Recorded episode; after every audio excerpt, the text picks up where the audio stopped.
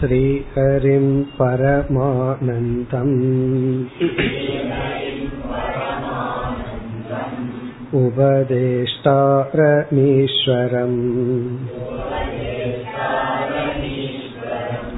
व्यापकं सर्वलोकानाम्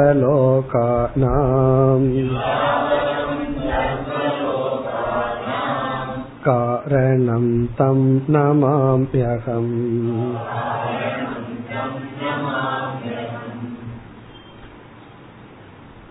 தொண்ணூத்தி இரண்டாவது ஸ்லோகம் स्वप्नदेहो यथाभ्यस्तः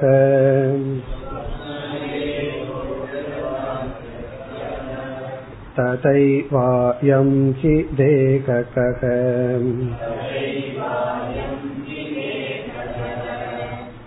अध्यस्तस्य कुतो जन्म जन्मा भावेकि तत्कुतः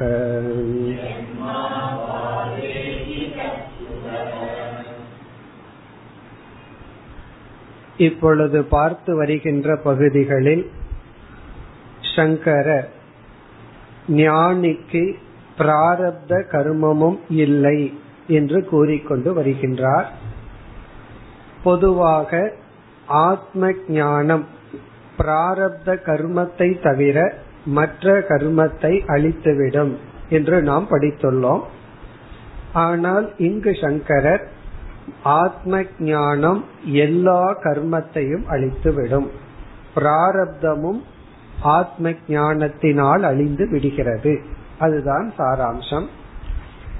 எப்படி என்று நாம் சென்ற வகுப்பில் பார்த்தோம். பிராரப்த கர்ம ஞானியினுடைய அடிப்படையில் இல்லை. ஞானி தனக்கு பிராரப்தமும் இல்லை என்று நினைக்கின்றான். பிறகு அஜானி கேள்வி கேட்கின்றான். பிராரப்தம் இல்லை என்றால் எப்படி நீ உயிர் வாழ்கின்றாய்? அதற்கு பதிலாக பிராரப்தம் இருப்பதாக ஞானி கூறுகின்றான். அஜானியினுடைய அடிப்படையில் பிராரப்த கர்மம் உண்டு. ஞானியினுடைய அடிப்படையில் இல்லை. இந்த பதில நம்ம பார்த்தோம். இப்பொழுது இந்த ஸ்லோகங்களில் பிராரப்தம் ஞானிக்கு இல்லை அல்லது ஆத்ம ஞானம் பிராரப்த கர்மத்தையும் அழித்து விடுகின்றது என்பதற்கான காரணங்களை கூறிக்கொண்டு வருகின்றார். முதலாக கூறிய காரணம் ஞானமானது அகம் அஷரீரக என்பது. நான் இந்த உடல் அல்ல என்பது ஞானம். நான் உடலல்ல என்ற ஞானத்தை அடைந்ததற்கு பிறகு உடலினுடைய தர்மமான சுகதுக்கம் உடலை சார்ந்த பாப புண்ணியம் அது எனக்கு சேரும் என்று எப்படி சொல்ல முடியும்? உடலே நான் அல்ல என்றதற்கு பிறகு உடல் தர்மமான கர்மவினை அதுவும் எனக்கு இல்லை. இப்ப ஞானிக்கு சரீரம் இல்லை என்றால் சரீர தர்மமான பாப புண்ணியம் கர்மம் கிடையாது. பிறகு அடுத்ததாக கூறிய காரணம் பிராரப்த கர்ம என்பதற்கு சங்கரர் லட்சணம் கொடுத்து இதற்கு முன் ஜென்மத்தில் செய்த கர்மத்தின் விளைவு என்றார். ஆகவே ஜென்மம் இருந்தால்தான் பிராரப்தம் என்பது உருவாகின்றது. இங்கு ஞானி எனக்கு என்றுமே ஜென்மம் இல்லை என்று உணர்ந்ததற்கு பிறகு எப்படி ஜென்மத்தினால் உருவாக்கப்பட்ட கர்மம் இருக்கும்? ஜென்மம் இல்லை என்பதை எப்படி? அதைத்தான் இந்த ஸ்லோகத்தில் கூறினார். ஜென்மம் இல்லை என்பதற்கு காரணம் இந்த ஷரீரமே அத்தியஸ்தம். ஷரீரமே ஏற்றி வைக்கப்பட்டது. ஏற்றி வைக்கப்பட்டதற்கு ஜென்மம் கிடையாது. எப்படி? நாம் ஒரு பாம்பை பார்க்கின்றோம் அறியாமையினால் கயிற்று. அந்த பாம்புக்கு ஜென்மத்தை பற்றி எப்படி நாம் பேசுவது? ஆகவே இந்த சரீரமும் பாம்பை போல ஏற்றி வைக்கப்பட்டது. எதை போல? சொப்ன தேக யதா அத்தியஸ்தக. கனவில் பார்க்கப்படுகின்ற தேகம் எப்படி நம்மால் ஏற்றி வைக்கப்பட்டதோ ததைவ அயம் தேக கக இந்த சரீரமும் அவ்விதம். ஆகவே அத்தியஸ்திய குதோ ஜென்ம. ஏற்றி வைக்கப்பட்ட ஒன்றுக்கு ஏது ஜென்மம்? அப்படி இருக்கும் பொழுது ஜென்ம அபாவே தது பிராரப்தம் குதக.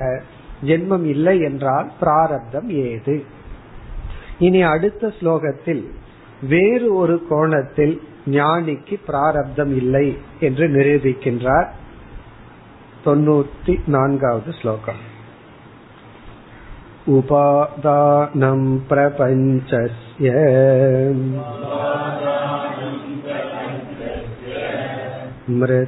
मृद्भाण्डस्येव कथ्यते अज्ञानं चैव वेदान्तैः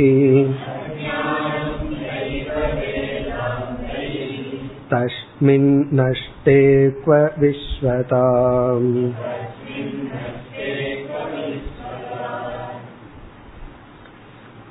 இந்த ஸ்லோகத்தில்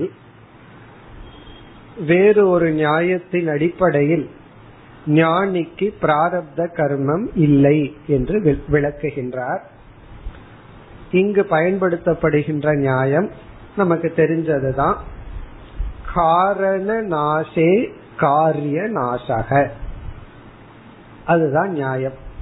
காரண நாசே காரிய நாசக காரணத்தை அழித்து விட்டால் காரியமும் அழிந்து விடும். காரணத்தை நீக்கிவிட்டால் அந்த காரணத்திலிருந்து எதெல்லாம் வந்ததோ அந்த காரியமும் நாசம் அடைந்து விடும். இப்ப காரணத்தை அழிச்சு காரியத்தை நாம் நீக்குகின்றோம். ஒன்றுக்கு என்ன காரணம்னு பார்க்கிறோம். அந்த காரணத்தையே அழிச்சிட்டோம் அப்படின்னா அந்த காரியமும் அழிந்து விடும் நம்மளுடைய நம்ம இடத்துல ஒரு துணி இருக்கு. அந்த துணிக்கு காரணம் வந்து பஞ்சுன்னு சொல்லலாம் அல்லது நூல்னு சொல்லலாம். அந்த நூலை அழிச்சிட்டோம் அப்படின்னா துணியும் அழிந்து விடும் காரணம் என்ன? நான் நூலை அழிச்சிருக்கிறேன் துணி எஞ்சி இருக்குன்னு சொல்ல முடியாது. இப்படி காரணத்தை நாசம் செய்து விட்டால் அதிலிருந்து என்ன ப்ராடக்ட் காரியம் வந்ததோ அதுவும் நாசம் ஆகிவிடும் புஸ்தகம் அப்படின்னு ஒன்று ப்ராடக்ட் இருக்கு. அதுக்கு காரணம் வந்து காகிதம். அந்த காகிதத்தை நம்ம எரிச்சிட்டோம் அப்படின்னா புஸ்தகமும் அழிந்து விடுகின்றது. அந்த நியாயத்தை இங்கு பயன்படுத்துகின்றார். அப்படி பயன்படுத்தும் பொழுது இங்கு என்ன சொல்கின்றார்? நம்முடைய சம்சாரத்துக்கு காரணம் அஜானம் என்று அறிமுகப்படுத்தி அந்த அஜானத்தை நாசம் செய்ததற்கு பிறகு அஜான காரியமான சம்சாரம் ஜென்ம துக்கம் போன்ற எதுவும் கிடையாது. ஆகவே காரண நாசத்தில் காரிய நாசம் என்ற அடிப்படையில் பேசுகின்றார். இங்கு என்ன வார்த்தையை பயன்படுத்துகின்றார் என்று பார்ப்போம். அதை கொஞ்சம் கவனிச்சோம்னா நமக்கு ஒரு சந்தேகம் வரணும் அல்லது குழப்பம் வரலாம். குழப்பம் வரணும்னாவே கொஞ்சம் விஷயம் உள்ள போயிருந்தா தான் எனக்கு இதை படிச்சுட்டு குழப்பமே வரல அப்படின்னா இது புரியல அப்படின்னு அர்த்தம். என்ன சந்தேகம் நமக்கு வருதுன்னு பார்ப்போம். அப்படியே டிரான்ஸ்லேஷனை பார்ப்போம். யாருக்காவது குழப்பம் வருதான்னு பார்ப்போம். வரலன்னா நம்ம குழப்பி அதுக்கு பதில் பார்ப்போம். என்ன குழப்பம்? உபாதானம் பிரபஞ்சஸ்ய. பிரபஞ்சஸ்யன இந்த உலகத்திற்கு பிரபஞ்சத்திற்கு உபாதானம். உபாதானம்னா மூல காரணம். இந்த அகில உலகத்துக்கு மூல காரணம் மிருத் பாண்டஸ்ய இவ கத்தியதே. இங்க உபாதானத்தை கொஞ்சம் தெளிவுபடுத்துற நான் சொல்ல போகின்ற உபாதானம் என்பது மிருத். களிமண்ணை போல. களிமண்ண நம்ம உபாதானம்னு சொல்லுவோமே அது போல உபாதானம். எதற்கு? பாண்டஸ்ய. பாண்டம் அப்படின்னா பானை. பானைக்கு களிமண் எப்படி உபாதானமோ அதுபோல இந்த பிரபஞ்சத்துக்கு என்ன உபாதானத்தை நாம் சொல்கின்றோமோ அந்த உபாதானத்தை அழித்து விட்டால். அந்த உபாதானம் நாசமாகும் பொழுது பிறகு எதுவும் இருப்பதில்லை. அப்ப இங்க என்ன சொல்றார்? இந்த பிரபஞ்சத்துக்கு என்ன உபாதானம் இருக்கோ அதை நம்ம வந்து அழிக்கிறோம் அப்படின்னு சொல்ற இத கேட்ட உடனே குழப்பம் வருதா வரலையோ? கண்டிப்பா வரணும். காரணம் என்ன? இந்த பிரபஞ்சத்துக்கு உபாதானம் பிரம்மன்னு நம்ம சொல்லிட்டு இருக்கோம். களிமண்ணை போல பிரம்மன் தான் உபாதான காரணம்னு சொல்லிட்டு இருக்கோம் இங்க சங்கரர் என்ன சொல்லிவிட்டார்? இந்த பிரபஞ்சத்துக்கு களிமண்ண போல இருக்கிற ஒரு உபாதானத்தை நம்ம அழிச்சிட்டோம் அப்படின்னா உடனே என்ன ஆகும்? அந்த காரியம் உபாதானம் எதுவோ அதை நம்ம அழிக்கிறோம். அதை அழிச்சிட்டோம்னா அதனுடைய காரியமான இந்த பிரபஞ்சமே இல்லாம போகும்னு சொல்ற அந்த உபாதானம் என்ன? அதை இரண்டாவது வரியில சொல்றார். அஜானம் என்று சொல்றார். அந்த உபாதானம் அஜானம் அதாவது இந்த பிரபஞ்சத்துக்கு உபாதான காரணம் அறியாமை அஜானம் அத வந்து எப்படி சங்கர திடீர்னு இந்த மாதிரி எல்லாம் பேச முடியும்னு நம்ம நினைச்சிருவோம். உடனே என்ன சொல்றார்? வேதாந்தைகி கத்தியத்தை நான் சொல்லல. வேதாந்திகளால் சொல்லப்படுகிறது அப்படிங்கிற. கத்தியதே அப்படின்னா சொல்லப்படுகிறது. அல்லது நம்ம தமிழ்ல சொல்லணும்னா வேதாந்திகளால் கத்தப்படுகிறது.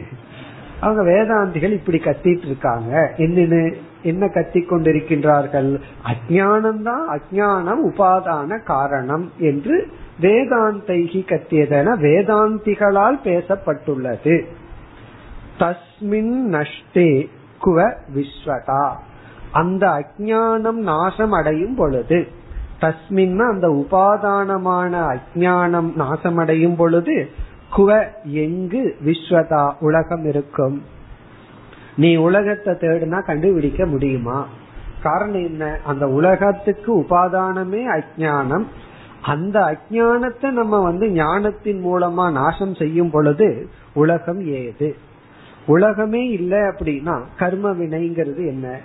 உலகமே இல்லை. அதுல பிராரப்தம் மட்டும் இருக்குன்னு நீ எப்படி சொல்ல முடியும்? இதுதான். இங்க சங்கரர் என்ன சொல்லி உள்ளார் அத பார்க்கணும். இதுல ஒரு சொல் இருக்கு. அதை நம்ம பார்க்காம இருக்கோம். அதை பார்த்து சிந்திச்சு விசாரம் பண்ண நமக்கு குழப்பமெல்லாம் நீங்கிடும் அந்த என்ன சொல் என்றால் அஜானம் என்ற சொல் உம் அப்படின்னு அர்த்தம். அஜானமும் உபாதான காரணம். ச அப்படின்னா அண்ட் அஜானமும் உபாதான காரணம். அப்போ இந்த உலகத்துக்கு பிரம்மன் உபாதான காரணம் அப்படிங்கறது மட்டும் அல்லாமல் அஜானமும் உபாதான காரணம். அப்ப நம்ம அழிக்கிறது பிரம்ம ரூபமான உபாதான காரணத்தை அல்ல அஜான ரூபமான உபாதான காரணம். அது என்ன என்று இப்பொழுது பார்ப்போம். அதாவது நம்ம வந்து மீண்டும் பானை களிமண்ணுக்கே போவோம். களிமண் வந்து ஒரு பெரிய உருண்டையா குவிச்சு வச்சிருக்கு. உலகத்தை போல பூமியை போல களிமண்ணை உருட்டி வச்சிருக்காங்க. பிறகு என்ன செய்கின்றார்? அந்த களிமண்ணை எடுத்து விதவிதமான பானை டம்ளர் இதெல்லாம் செய்யறாங்க. இப்ப இந்த களிமண் இடத்துல ரெண்டு தத்துவம் இருக்கு. ஒன்று களிமண் அது ஒரு உபாதான காரணம். இனி ஒன்று களிமண் இடத்துல ஒரு ரவுண்ட் ஷேப் இருக்கே. அந்த ஷேப்பை தான் மாத்தி விதவிதமான பானை நம்ம உருவாக்குறோம். இப்ப நம்ம என்ன சொல்றோம்? விதவிதமான பானைக்கு களிமண் வந்து ஒரு விதமான உபாதான காரணம்.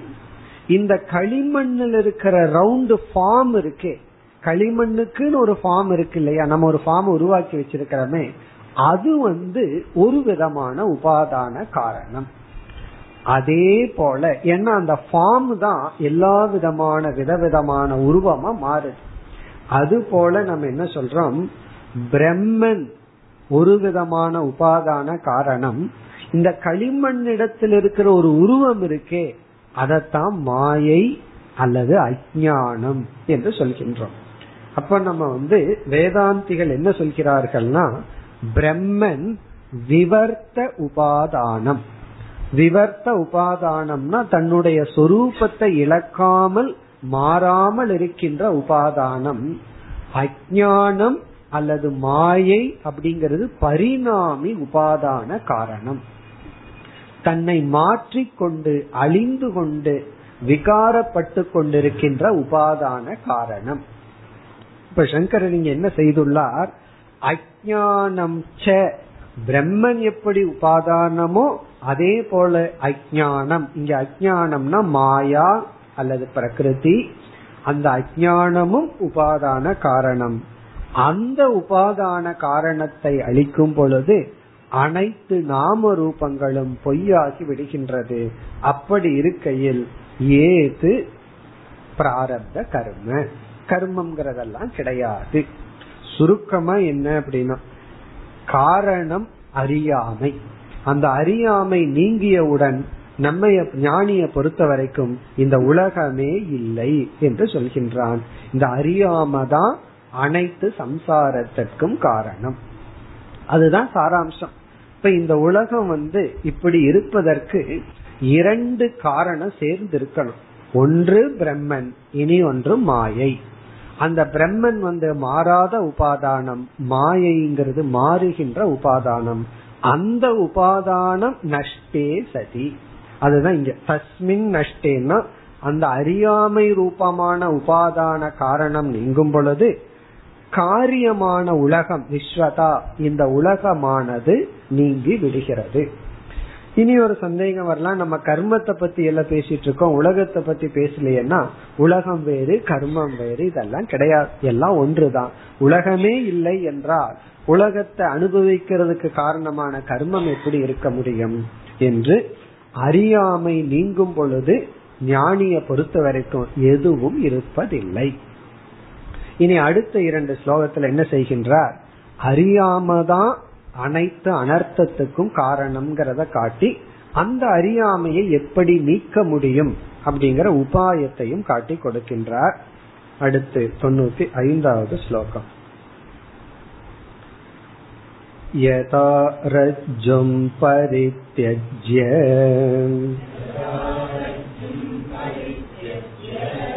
सर्पं गृह्णाति वै भ्रमात् तद्वत् सत्यमविज्ञाय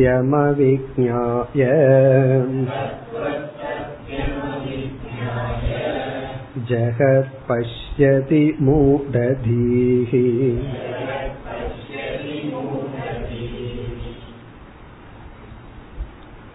முதல் வரியில் நமக்கு தெரிஞ்ச உதாகரணம் யதா எவ்விதம் ரஜ்ஜும் பரித்தெஜ்ய கயிற்றை தியாகம் செய்து விட்டு. ரஜ்ஜுன கயிறு ரஜ்ஜும்ன கயிற்றை பரித்தெஜ்யன தியாகம் செய்து விட்டு. இங்க என்ன தியாகம் பண்ணியிருக்காருன்னா இவர். அத புரிஞ்சுக்கல அவ்வளவுதான். அதுதான் தியாகம். அத சரியா புரிஞ்சுக்கல. கயிற்றை பார்த்து கயிறுன்னு புரிஞ்சுக்காதது தான் கயிறை செய்யற தியாகம். அதே போல பகவான நம்ம தியாகம் பண்றோம்னா என்ன அர்த்தம்னா பகவான புரிஞ்சுக்கல அப்படின்னு அர்த்தம். அதே போல நம்ம ஒருத்தர் தியாகம் பண்றாருன்னு என்ன அர்த்தம்? நம்ம அவர் புரிஞ்சுக்கல அப்படின்னு அர்த்தம். அப்படி பரித்தியஜன தியாகம் செய்து விட்டு விட்டு அதனுடைய சுரூபத்தை புரிந்து கொள்ளாமல் வெறும் தியாகத்தோடு இருந்திருந்தா பரவாயில்ல. அடுத்தது என்ன பண்ணியிருக்காருன்னா சர்ப்பம் கிருண்ணாதிவை பிரமாத் சர்ப்பம் பாம்பை இவர் கிரகித்து கொள்கின்றார். இதெல்லாம் காரணம் பிரமாத் அறியாமையினால் குழப்பத்தினால். கயிற்றை இவர் விட்டுவிட்டு பாம்பை இவர் பிடித்து கொண்டுள்ளார். கயிற்றை விட்டது அதோட நின்று இருந்தா பரவாயில்ல. அதை விடாம அது என்ன பண்ணியுள்ளார்? பாம்பை எடுத்து கொண்டுள்ளார். பாம்புன்னு பார்த்துட்டார். அதை பார்த்த உடனே என்ன வந்தாச்சுன்னா பயம் வந்தாச்சு. பிறகு சம்சாரம் என்ற ஒரு துயரம் வந்து விட்டது. இனி இரண்டாவது தத்வத். அது போல சத்தியம் அவிஞாய. சத்தியத்தை அறிந்து கொள்ளாமல். அவிஞாயனா அறிந்து கொள்ளாமல் உண்மையை புரிந்து கொள்ளாமல். சரி உண்மைய புரிஞ்சுக்கல அப்படின்னா நம்ம எதை பார்ப்போமா? ஜெகத் பஷ்யதி. இந்த உலகத்தை பார்க்கின்றான். உண்மைய பார்க்கல அப்படின்னா உலகத்தை பார்த்துருவோம். உலகத்தை நம்ம பார்க்கல அப்படின்னா உண்மைய பார்த்துருவோம் அதாவது ஜெகத் பஷ்யத்தின இந்த உலகத்தை பார்க்கின்றான். அப்ப ஞானிக்கு உலகமே தெரியாதா? அவருக்கு வந்து உலகம் இல்லாம இருண்டு போயிருமா அப்படின்னா இந்த இருளுதல் அப்படின்னா உலகம் பொய்னு பார்த்தா உலகம் வந்து இருண்டு போன மாதிரி தான் இப்ப ஜெகத் பஷ்யத்தின இந்த உலகத்தை பார்க்கின்றான். அதனாலதான் சத்தியம் கொஞ்சம் தெரியாம இந்த உலகம் பொய் அப்படிங்கறத மட்டும் சொல்லிட்டு இருந்தோம்னு வச்சுக்கோமே என்ன ஆகும்?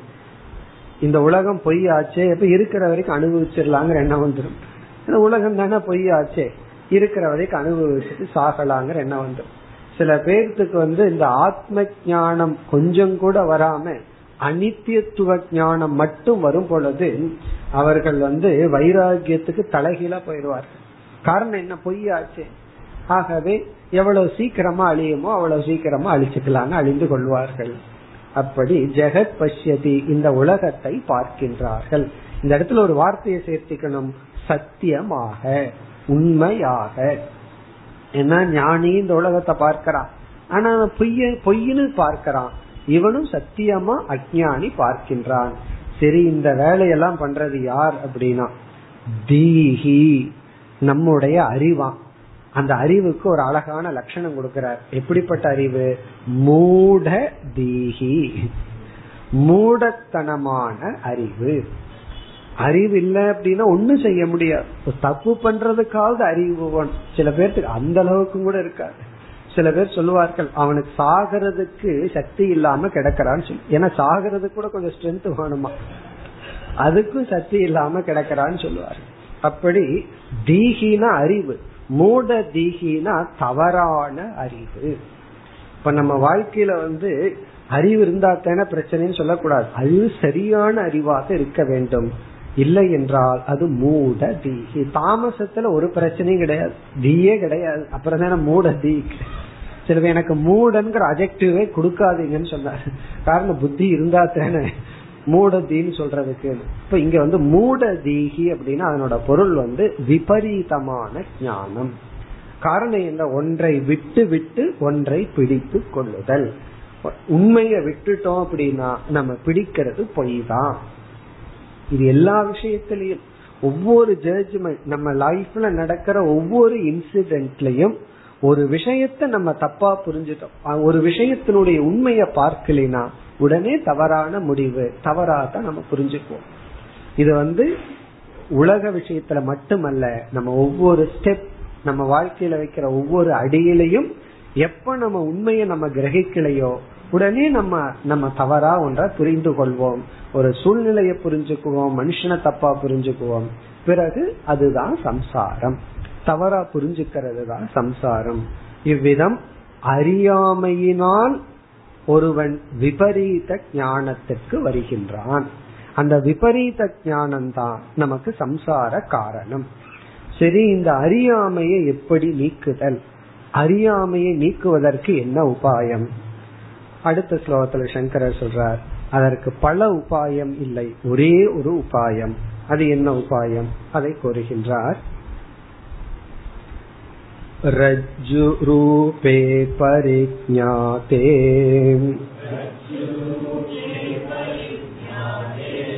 सर्पकण्ठं न तिष्ठति अधिष्ठानेतदा ज्ञाते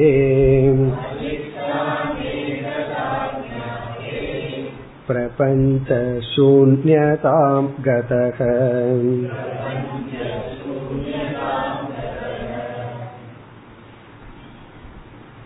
அறியாமை என்ற ஒன்றை நீக்குவதற்கு அறிவு அல்லது ஞானம் என்ற ஒன்றுதான் உபாயம்.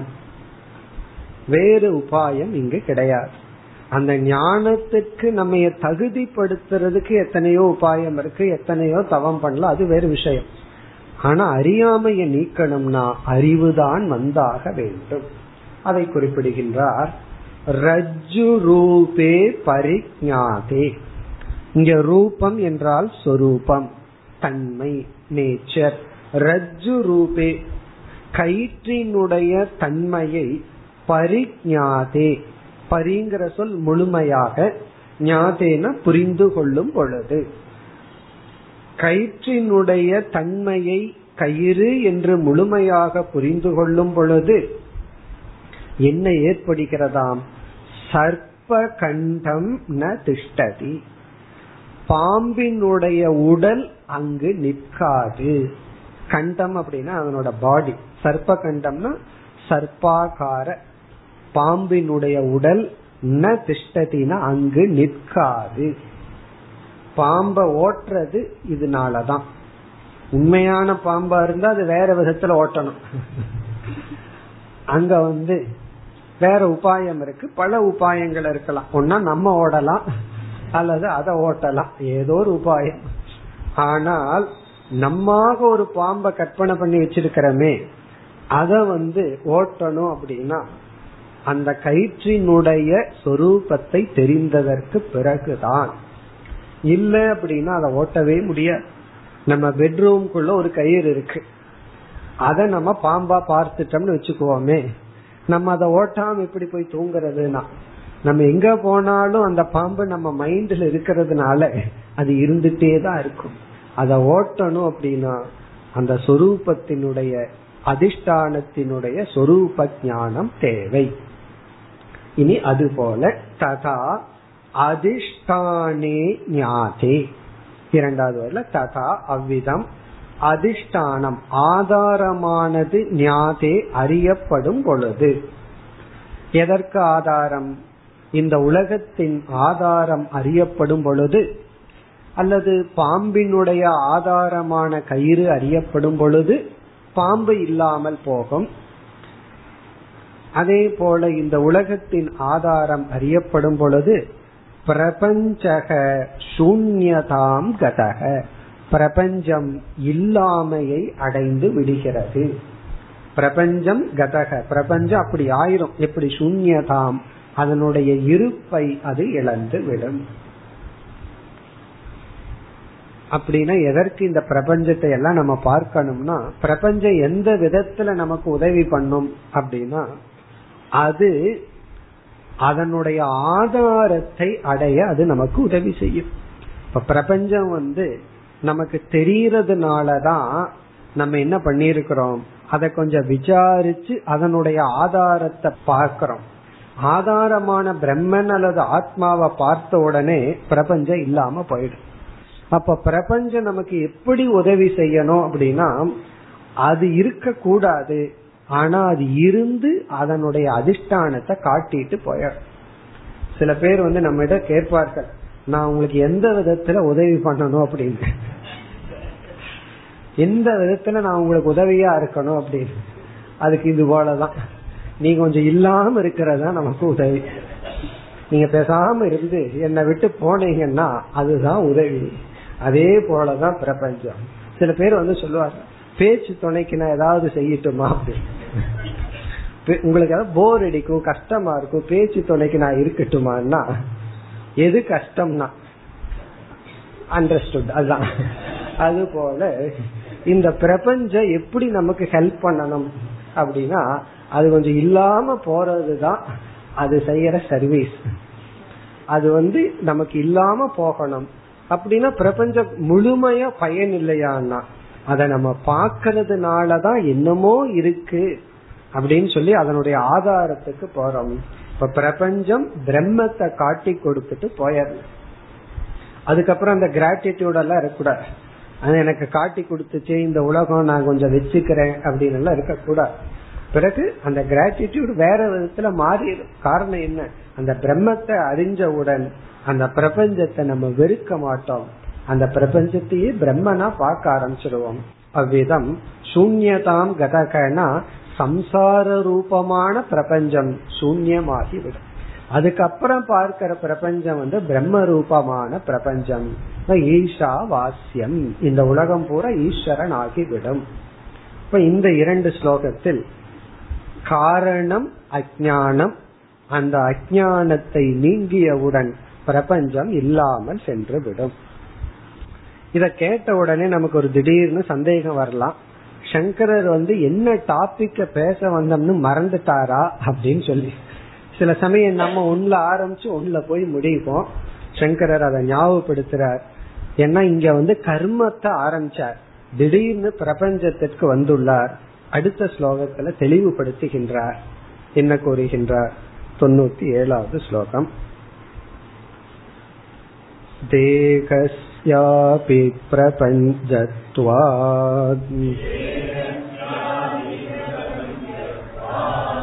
प्रारब्धावस्थिति कुतः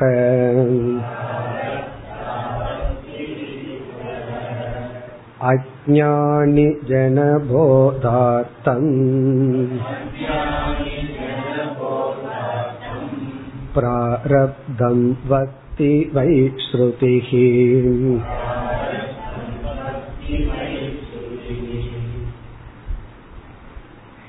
தேகஸ்ய அபி பிரபஞ்சத்துவா. இந்த தேகமும் உலகத்தின் ஒரு அங்கம். இந்த உலகமே ஞானத்தினால் நீக்கப்படுகிறது என்று சொல்லும் பொழுது இந்த தேகமும் சேர்ந்து நீக்கப்படுகின்ற. உலகமே பொய் அப்படின்னு சொன்னதுக்கு அப்புறம் எனக்கு தலை தான் வலிக்குது அப்படின்னு சொன்னா அப்புறம் என்ன? தலையும் உலகம்தான். வலியும் உலகம்தான். எல்லாம் உலகம்தான். இப்போ உலகமே பொய். ஆனா எனக்கு மரண பயம் இருக்கு அப்படின்னா என்ன அர்த்தம்? உலகமே பொய்ங்கிறது பொய்ன்னு அர்த்தம்.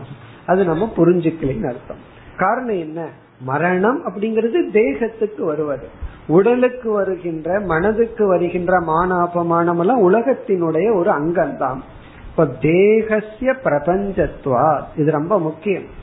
உலகம் பொய் உலகம் மித்தியா உலகம் மித்தியான்னு சொல்லிட்டு கடைசியில தேகத்தை நம்ம பாதுகாத்தா வச்சுட்டு உலகத்திலிருந்து பிரிச்சிருவோம். உலகம் வேற தேகம் வேறன்னு மனசுல பிரிச்சு வச்சுக்குவோம். சங்கரர் அதை கனெக்ட் பண்றார். இந்த தேகமும் உலகம் தான் உலகம் பொய் இஸ் ஈக்வல் டு என்னுடைய உடலும் பொய். உடல் பொய் தான் ஆனா அந்த வெயிட் ஹைட் இதெல்லாம் உண்மை அப்படின்னு சொன்னா எப்படி நம்ம சொல்லுவோம்? உடலே பொய்னா உடலினுடைய தர்மமும் பொய் தான் பிராரப்தசிய அவஸ்திதிக்கு குதக. பிராரப்தம்ங்கிறது உடலுக்கு வருவது. இந்த உடல் அனுபவிப்பதுதான் பிராரப்தம். உலகம் பொய் என்றால் உடலும் பொய். உடலும் பொய் என்றால் பிராரப்தம் ஏது? பிராரப்தத்துக்கு இடம் ஏதுன்னு கேக்குற. பிராரப்தம் எங்க போய் நிற்கும்? உடல்ல தான் நிக்கணும். இந்த உடலே பொய். ஆகவே ஏது பிராரப்தம். இப்ப இந்த முதல் வரியுடன் சங்கரர் வந்து ஞானிக்கு பிராரப்தம் இல்லை. ஆத்ம ஞானம் எல்லா கர்மத்தையும் அழித்துவிடும் என்ற பதிலெல்லாம் சொன்னார். நம்ம அதெல்லாம் சென்ற வகுப்புலயே பார்த்துட்டோம். எந்த ஆங்கிள் ஞானி வந்து அப்படி சொல்றான்னு சொன்னா பிராரப்தம் சுக துக்க அனுபவத்தை கொடுக்கணும்.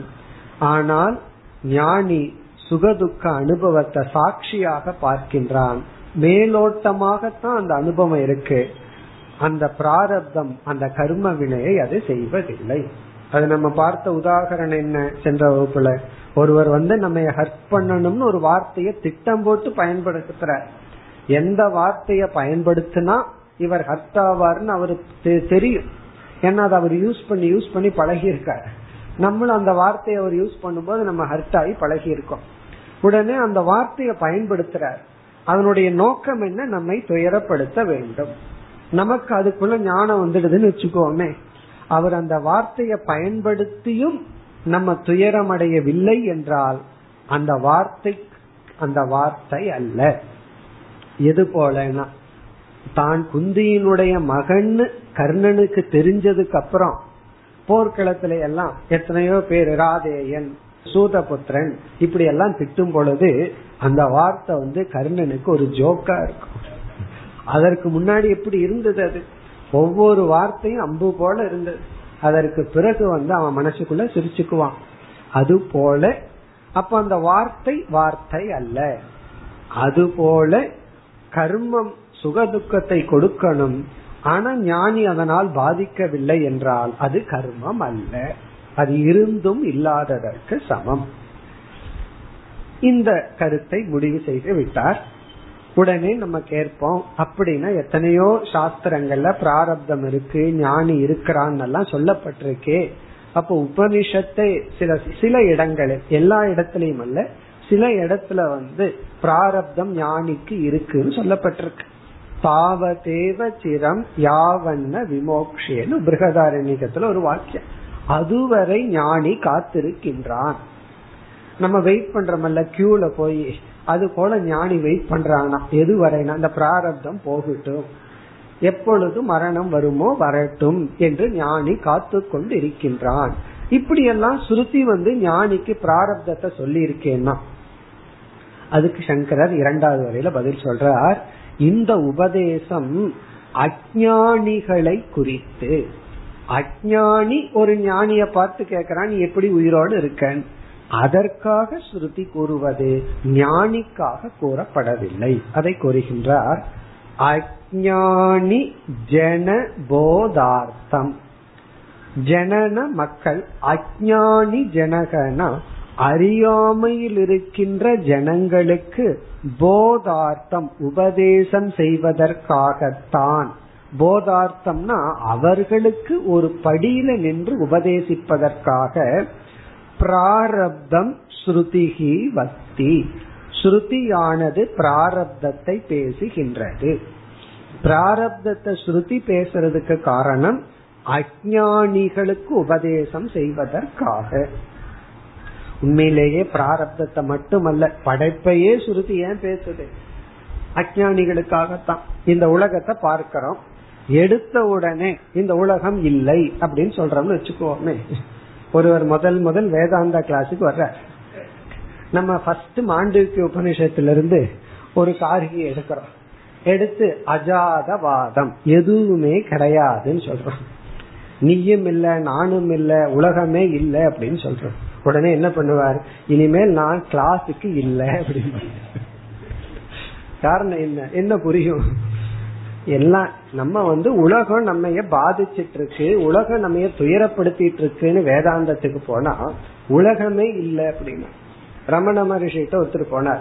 மனசு ரொம்ப தொந்தரவு பண்ணதுனார் அவர் கேள்வி கேட்டார் மனசுன்னு ஒண்ணு இருந்தாச்சான நீ என்ன சொல்ல முடியும் அப்படி மனது தொந்தரவு பண்ணதுங்கிறது மனசுன்னு ஒண்ணு இருக்கிறத வச்சுட்டு மனது இல்லைங்கிறது அது லாஸ்ட் ஸ்டேஜ் அப்படி இங்கு வந்து அஜானிகளுக்கு இந்த உலகம் இருக்கிறதாகவும் படைக்கப்பட்டதாகவும் பஞ்சபூதம் இருபத்தி நாலு தத்துவம் இப்படி எல்லாம் பேசுறோம். அதுபோல பிராரப்தமும் இடையில் ஏற்றுக்கொள்ளப்பட்ட ஒரு தத்துவம்.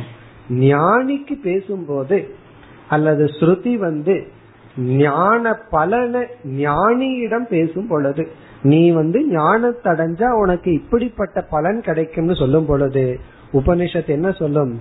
பிராரப்த கர்மமும் கிடையாது. எல்லா கர்மமும் ஞானத்துல போகும்னு தான் சொல்லும். அஜானி கேட்டான்னா அவனுக்கு ஓகே ஞானம். பிராரப்தத்தை ஞானம் விட்டு வைக்கிறதுன்னு சொல்கிறது என்று பதில் சொல்கின்றார். இவ்வளவு தூரம் பேசி வந்த சங்கரர் ஞானிக்கும் பிராரப்த கர்மம் இல்லை. அல்லது எல்லா கர்மத்தையும் ஞானம் அழித்து விடும்னு நான் ஏன் இவ்வளவு தூரம் சொன்னேன்னா அதுக்கு உபனிஷத் பிரமாணம் உள்ளது.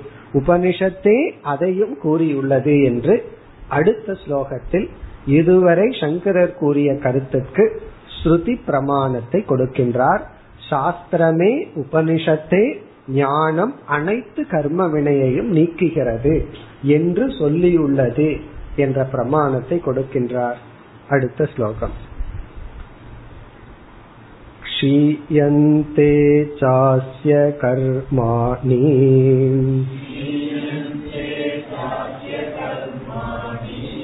तस्मिन् दृष्टे परावरे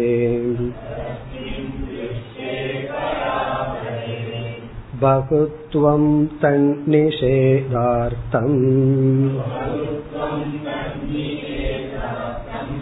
श्रुत्या गीतं च यत्स्फुटम्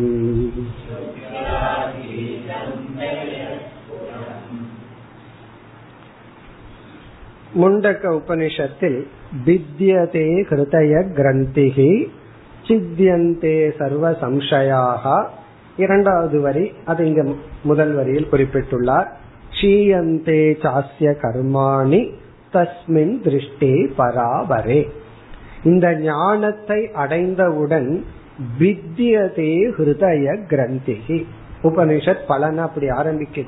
ஹிருதய கிரந்திகி வித்யதே. நம்ம மனதில் உள்ள முடிச்சுக்கள் அவிழ்க்கப்படுகின்றது. மனதில் உள்ள முடிச்சுக்கள் அப்படின்னு சொன்னா நம்மளுடைய சம்சாரமான எண்ணம்.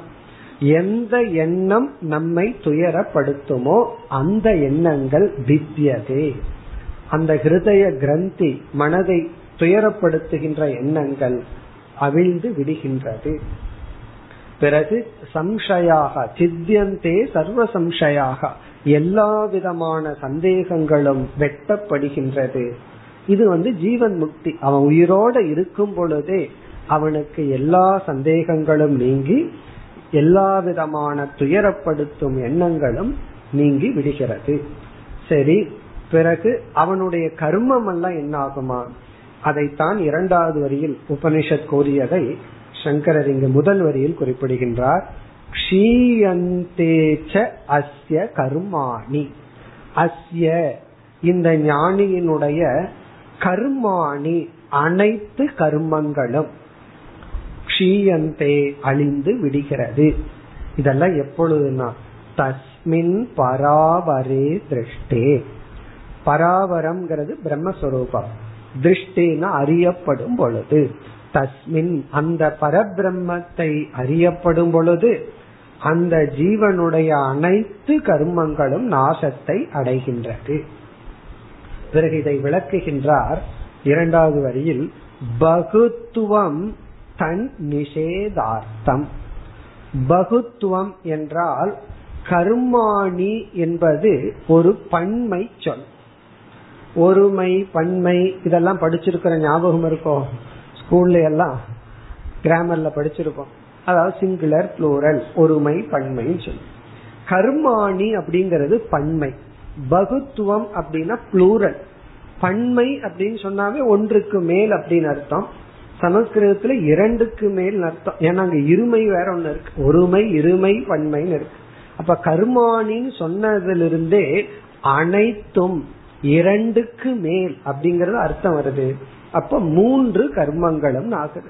சஞ்சித கர்ம ஆகாமி கர்ம பிராரப்த கர்ம. இப்ப பகுத்துவம் எல்லா கர்மங்களும் என்ற பகுவச்சனம் தன் நிஷேதார்த்தம். தன் நிஷேதார்த்தம்னா பிராரப்த நிஷேதார்த்தம். அது பிராரப்தத்தையும் சேர்த்து நிஷேதம் செய்துள்ளது. ஸ்ருத்யா கீதம் எத் ஸ்ருத்தியா ஸ்ருத்யா எது ஸ்புடம் கீதம்? ஸ்ருத்தியான உபனிஷத்தினால் எது பிராரப்தம்? தது எந்த ஒரு பிராரப்தம் உள்ளதோ தது ஸ்புடம் கீதம். தெளிவாக கூறப்பட்டுள்ளது. கொஞ்சம் அறகுறையா சந்தேகமா சொன்னாலும் பரவாயில்ல. தெளிவாக சொல்லப்பட்டுள்ளது. அதனாலதான் சில கேள்விக்கு பதில் தெரியலனா சில பேர் பதில் சொல்லும் போது கொஞ்சம் பாதி வார்த்தையை முழுகி விடுவார்கள். காரணம் என்னன்னா கேட்கிறவங்களுக்கு பதில் தெரிஞ்சிச்சா இதைத்தான் சொன்னான்னு அவர் புரிஞ்சுக்கிட்டேன்னு சொல்லி. அப்படி அறகுறையாகவோ சந்தேகத்திற்குரியதாகவோ சொல்லல.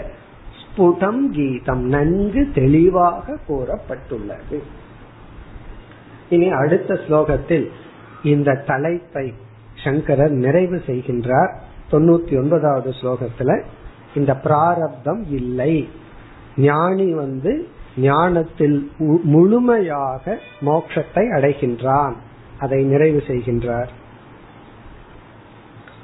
உச்சதே ஞைர்பலாச்சைதத்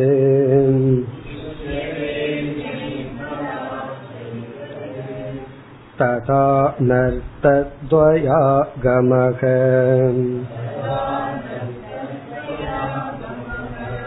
वेदान्तमदगानं च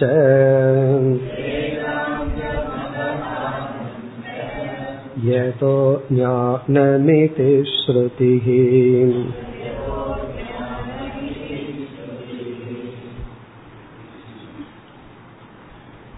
நம்ம சங்கரரிடம் கேட்கலாம் எதற்கு திடீர்னு இந்த பிராரப்தத்தை பத்தி பேச ஆரம்பிச்சீங்கன்னு சொல்லி அதுக்கு வந்து சங்கரர் இங்க பதில் சொல்றார் இந்த அஜானிகள் வந்து ரொம்ப உறுதியா பிடிவாதமாக பிராரப்தத்தை பற்றி எல்லாம் பேசிக்கொண்டு இருக்கின்றார்கள் அதாவது ஞானம் முழுமையா நமக்கு பிரயோஜனத்தை தராது.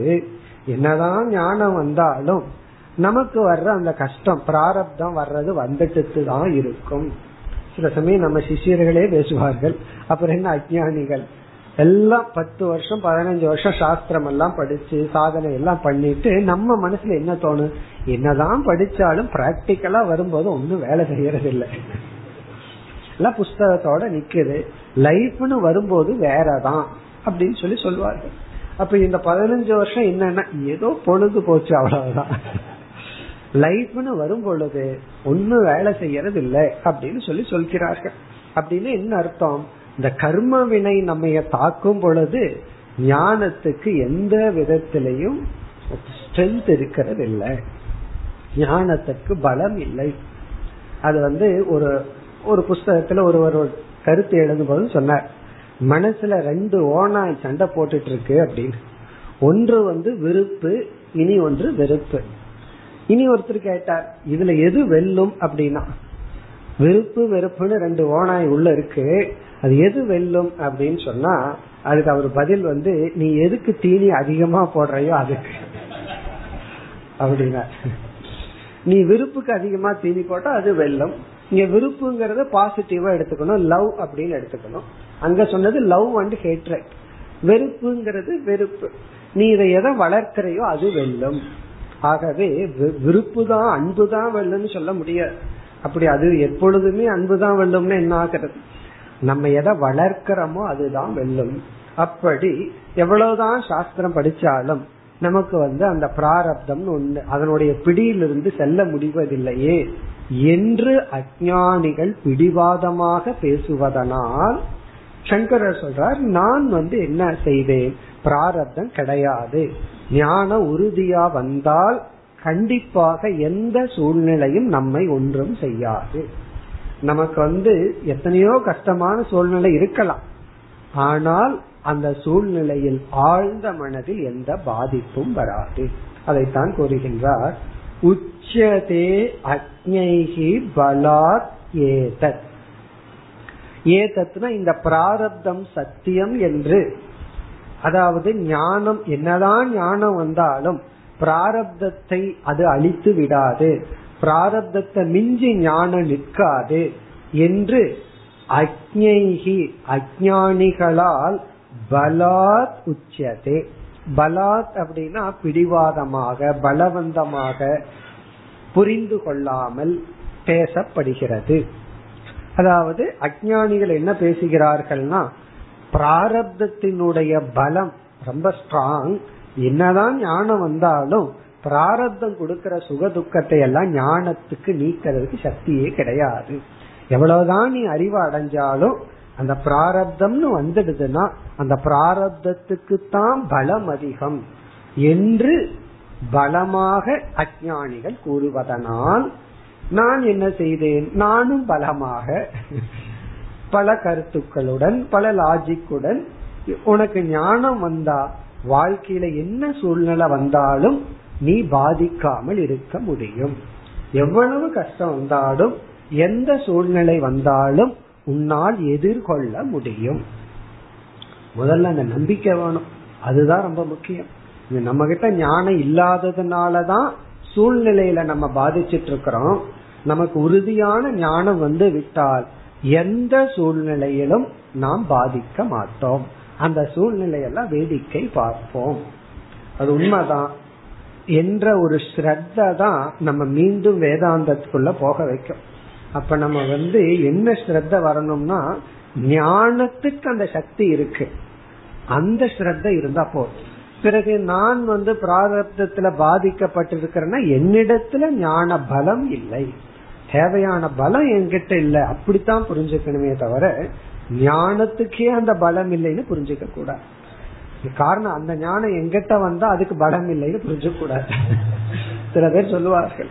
அந்த குரு ரொம்ப நல்லா சொல்லி கொடுப்பாருன்னா சிஷ்யன் சொன்னா எனக்கு எங்கிட்ட சொல்லி பாக்கட்டும் என்ன சொன்னாலும் நான் புரிஞ்சுக்க மாட்டேன். அப்படின்னு என்ன அப்படி சில பேர்த்துக்கு அவங்க மேல அவ்வளவு நம்பிக்கை.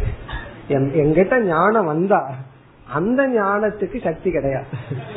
அப்படி இல்லாம ஞானத்துக்கு சக்தி இருக்கு. அது வந்து என்னிடத்துல குறைவா இருக்கு. என்னிடத்துல இருக்கிற பலகீனத்தினாலதான் நான் சூழ்நிலையில பாதிக்கப்பட்டு கொண்டிருக்கின்றேன். இனி இறுதியா சங்கரர் என்ன சொல்ற நம்ம வந்து உபனிஷத் சொல்வதை அப்படியே ஏற்றுக்கொள்ள வேண்டும். ஏன்னா உபனிஷத் வந்து ஒரு உண்மையை பேசுகின்ற. உபனிஷத்துக்கு பொய் சொல்றதுனால ஒரு லாபமும் கிடையாது. உபனிஷத்துனா ரிஷிகள். ரிஷிகளுக்கு பொய் சொல்றதுல ஒரு லாபமும் கிடையாது. வேற யாராவது பொய் சொல்றதுல லாபம் இருக்கு. ஆனா ரிஷிகளுக்கு என்ன லாபம் இருக்கு? ஆகவே ரிஷிகளிடமிருந்து வந்த இந்த உபனிஷத் உண்மைய பேசுறதுனால உபனிஷத் ஞானம் அனைத்து கர்மத்தையும் அழிக்கும்னு சொல்றத நாம் ஏற்றுக்கொண்டு ஆக வேண்டும் சொல்ற அப்படி ஏற்றுக்கொள்ளவில்லை என்றால் மூன்று விதமான தோஷம் வரும் அப்படிங்கறத காட்டுகின்றார். ததா அனர்த்த துவய ஆகமக. ததா அப்படின்னா இந்த மாதிரி ஞானத்துக்கு பிராரப்தத்தையும் அளிக்கிற சக்தி இல்லை என்று நினைத்தால் அனர்த்த துவய ஆகமக இரண்டு விதமான அனர்த்தம் ஏற்படும். அனர்த்த துவயம்னா ரெண்டு விதமான சங்கடம் ஏற்படும். பிறகு இரண்டாவது வரையில வேதாந்த மதகானம் ச வேதாந்தத்தினுடைய கொள்கையும் தவறாகிவிடும் என்கின்ற மொத்தம் மூன்று விதமான குறை ஏற்படும் சொல்ற அந்த மூன்றுல முதல் வரியில இரண்டு தோஷம்னு சொல்லிட்டார். ஆனா சங்கரர் இங்கு விளக்கவில்லை. அந்த ரெண்டு தோஷம் என்ன அப்படி? நமக்கெல்லாம் புரிஞ்சிடும் நினைச்சாரு என்னமோ? ஆனா ஒரு விளக்காசிரியர் அந்த ரெண்டு தோஷத்தை எடுத்து சொல்றார். அனர்த்த துவயம்னா ரெண்டு தோஷம் ஏற்படும். முதல் தோஷம் வந்து அனிர்மோக்ஷ பிரசங்க அனிர்மோக்ஷ பிரசங்கம்னு ஒரு தோஷம். அனிர்மோக்ஷம் அப்படின்னா ஞானத்துக்கு பிராரப்த கர்மத்தை அழிக்கிற சக்தி இல்லைன்னா மோக்ஷங்கிறதே அடைய முடியாதுங்கிற நிலை ஏற்படும். அனிர்மோக்ஷம்னா மோக்ஷத்தை அடைய முடியவில்லை பிரசங்ககன அப்படி ஒரு சூழ்நிலை. அந்த மாதிரி ஒரு சூழ்நிலை வந்து விடும் அதாவது மோக்ஷத்தை அடைய முடியாது என்ற சூழ்நிலை நமக்கு வந்துவிடும். அனிர்மோக்ஷ பிரசங்கக. காரணம் என்ன? ஞானத்துக்கு தான் அந்த சக்தி இல்லையே. ஞானத்துக்கு பிராரப்தத்தை அளிக்கிற சக்தி இல்லை என்றால் நமக்கு வர்ற தோஷம் வந்து அனிர்மோக்ஷம். காரணம் இந்த ஞானம் வரப்போற ஜென்மத்தை தான் நீக்குமே தவிர இந்த ஜென்மத்துல வர்ற சுக துக்கத்தை நீக்காது. அப்போ ஒருத்தன் சொல்லலாம் நான் இருக்கிற வரைக்கும் உனக்கு மோட்சம் இல்லைன்னு சொல்லலாம். காரணம் என்ன? நான் வந்து உனக்கு துயரத்தை கொடுத்துட்டே இருப்பேன்னு சொல்லலாம். பட் நம்ம என்ன சொல்லுவோம்? ஞானம் மோட்சத்தை கொடுத்துரும். இந்த உலகத்துக்கு துயரத்தை கொடுக்கிற சக்தி இல்லை. இந்த நிலை ஏற்படாது. இரண்டாவது தோஷம் ஞான சம்பிரதாய உச்சேதக. ஞான சம்பிரதாய உச்சேதக. உச்சேதம் அப்படின்னா அழிவு. ஞான சம்பிரதாயம்னா ஞான சம்பிரதாயமே இல்லாம போகும். குரு சிஷ்ய மரபு அழிந்து விடும் இல்லாமல் போகும். குரு சிஷ்ய பரம்பரையே இல்லாம போகும். காரணம் என்ன? ஞானம் ஒருவனுக்கு மோட்சத்தை கொடுக்கல அப்படின்னா அப்ப வந்து யாரெல்லாம் உபனிஷத்தை டீச் பண்றாங்களோ அவங்கெல்லாம் முக்தர்கள் அல்ல. அப்ப வந்து ஞானி வந்து உபதேசம் செய்ய முடியாது. காரணம் என்ன? ஞானத்துக்கு தான் அந்த சக்தி இல்லையே. அப்போ அஜானி தான் இனி ஒரு அஜானிக்கு உபதேசம் செய்வான். இனி ஒரு அஜானி இனி ஒரு அஜானிக்கு உபதேசம் செய்வான் என்று உபனிஷத்தில் கூறிய அந்த பரம்பரா அதுதான் வரும் கண் பார்வையற்றவன். இனி ஒரு கண் பார்வையற்றவனுக்கு வழிகாமிச்சான்னு வச்சுக்கோமே. அப்படித்தான் பல சமயம் ஆயிட்டு இருக்கு இவர் போய் கைடு பண்ணுவார். எப்படி கைடு பண்ணுவார்? இவருக்கே ஒன்றும் தெரியாது. அவர் இனி ஒருவருக்கு கைடு பண்ணா ஒரு கண் பார்வையற்றவன் போயிட்டு இருக்கான் அவன் வந்து அவனுடைய பாதம் மிஸ்டேக் பண்ணா தான் விழுவான். இனி ஒரு கண் பார்வையற்றவன் லீடு பண்ணா அவன் செய்யற தப்புக்கு இவனு சேர்ந்து விலக வேண்டியது இருக்கும். அந்த பரம்பரை தான் வருமே தவிர ஞான பரம்பரை வந்து விடாது. இப்படி இரண்டு தோஷம் அனர்த்த துவய ஆகமக வேதாந்த மதஹானம் வேதாந்த மதம் அப்படிங்கிறது அத்வைதம். ஹானம் அப்படின்னா அதுவும் இல்லாமல் போகும். இப்ப வேதாந்த மதம் அப்படிங்கிறது அத்வைதம். அந்த அத்வைதமே இல்லாமல் சென்றதாகி விடும். இப்படியெல்லாம் வரக்கூடாது. ஆகவே பிராரப்தத்தை இல்லை என்று நாம் ஏற்றுக்கொள்ள வேண்டும். ஞானம் பிராரப்தத்தையும் அழித்துவிடும் இன்னும் சுருக்கமா சொன்னா ஞானம் வந்து விட்டால் நாம் அந்த நிமிடத்திலிருந்து முழுமையான முக்தர்களாக இருப்போம். பிறகு ஏதோ ஒரு கர்மம்னு இந்த அஜானிகளுக்காக சொல்றோம். அவங்களுக்காக என்ன பதில் சொல்றேன்? ஏதோ பிராரப்தம்னு ஒண்ணு இருக்கு. அது இருக்கிற வரைக்கும் உடம்போட நான் இருப்பேன். உடம்ப நான் சாட்சியா பார்த்துட்டு இருப்பேன். பிறகு அதற்கு பிறகு நான் வெறும் சாட்சி.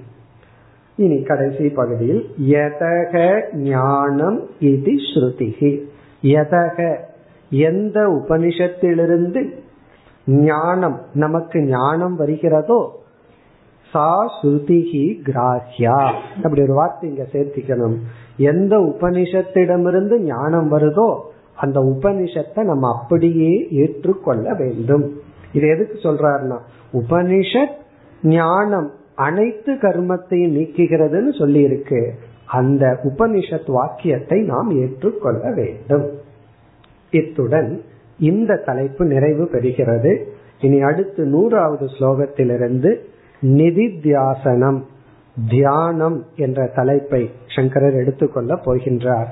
அடுத்த வகுப்பில் தொடர்போம் ॐ पूर्णमधः पूर्णमिधं पूर्णात् पूर्णमुदच्छते पूर्णस्य पूर्णमादाय पूर्णमेवावशिष्यते